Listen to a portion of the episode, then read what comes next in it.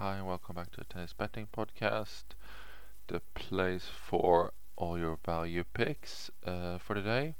We are recording slightly late. Uh, didn't have a chance to get it out in time. I did check, and the matches that have started, uh, the ones start three o'clock, uh, I think UK time. The first round of matches, anyway, they've just kicked off. I think it's two on the women's side, three on the men's. There's no value to be found there, and in general, it's pretty low value day. Let's let's first look at yesterday. We had seven matches. Uh, we went four and three. Uh, our big bet on Fabio Fognini, three units, was really good. He won, even though he went to a third set tiebreak. I think felt like he had that match on his racket the whole way. He should have probably won the first set. Was serving for it. Rublev didn't show up at all. Elise Mertens also got shocked by the kid. It's pretty awful. Mertens especially unnecessary sort of hit on our our result for the day. Um, the daily result ended up on, on two units up, so at least it was a somewhat decent day. Uh, Schwartzman, I think, was a big disappointment considering he he was serving for the match in second set, and uh, he also had match point in that match. So that's definitely a bit frustrating because that was a two unit, and that's a four unit swing that would have taken us to six up. Uh, other than that, Bublik won, Tiafoe won, that's good. Sinner won, a tight one. Um, that's it. And then we went to challengers as well, just to have a look. Uh, we had two. Uh, had Pablo Cuevas and Cobolli. Cobolli was in the day. We added Cuevas later over in Bolivia at 1.51. He won. That was two units. So we gained another almost two units in challengers. So that's uh, four straight winners on the challenger side. Uh, doing well. We have one today.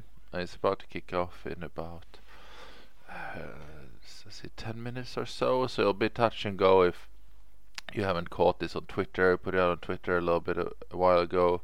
It's Berankis over in uh, Lille, I think. He's 1.64 in that challenger match, and that is uh, up to three unit value actually.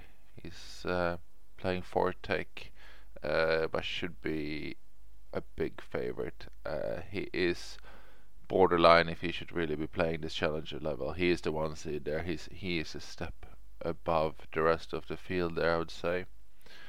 Uh, let's move to Miami, where we don't have anything on the women's side. Um, only some slight small values, but they're all sort of sitting on the underdog value, which we are not gonna chase. Um, the only one that could get close is Ons Jabeur. If she gets up to sort of 1.6, she would be a one unit value, but she still has a little bit of way to go on that price, so I doubt that will happen.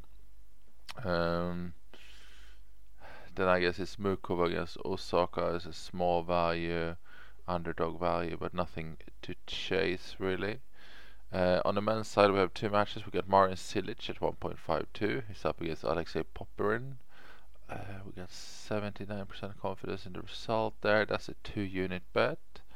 And then we have Felix Auger-Aliassime against Kecmanovic. He's 1.45. That is a one unit bet, just small value there.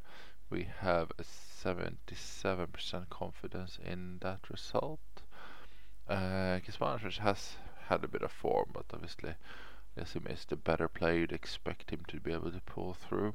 Uh, see how it goes. So it's been a funny old game in, in Miami. I think um, uh, the courts are supposed to be quicker. Um, I think players are saying they're quite slow still.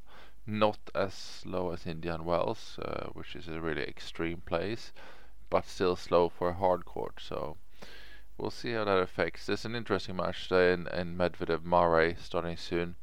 Because obviously Murray doesn't mind a bit of a grind. Medvedev hates a slow court.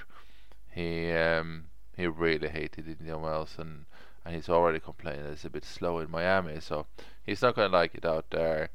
Uh, he might be a bit vulnerable. The thing is, Andy Murray hasn't played two good matches in a row this year, so how is he going to do that now is the question.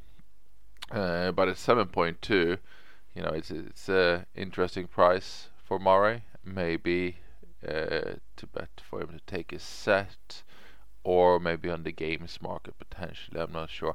On the actual price of 7.2, we actually have him at 7.17, so it's literally on the money on the price. So there's no value there. It's just sort of an interesting matchup. Um, other than that, just checking if anything could pop into value for us as that's sitting on the on the borderline. Um, but it's not looking too promising. We got Karatsev against Ugo Humbert. Uh, but same there, he'd have to climb up to sort of 1.88. He's 1.75 now to get there, and that's probably too far. We won't see that sort of movement. Taylor Fritz would need to go to about 1.37 against Kukushkin to get value. Um, if that pushes up before any of the late matches, then obviously we'll update on Twitter just to give you a little heads up. Otherwise, that's the two matches we have, plus the challenger match, um, and if something comes later. So good luck with those bets. Uh, thanks for listening, and bye bye.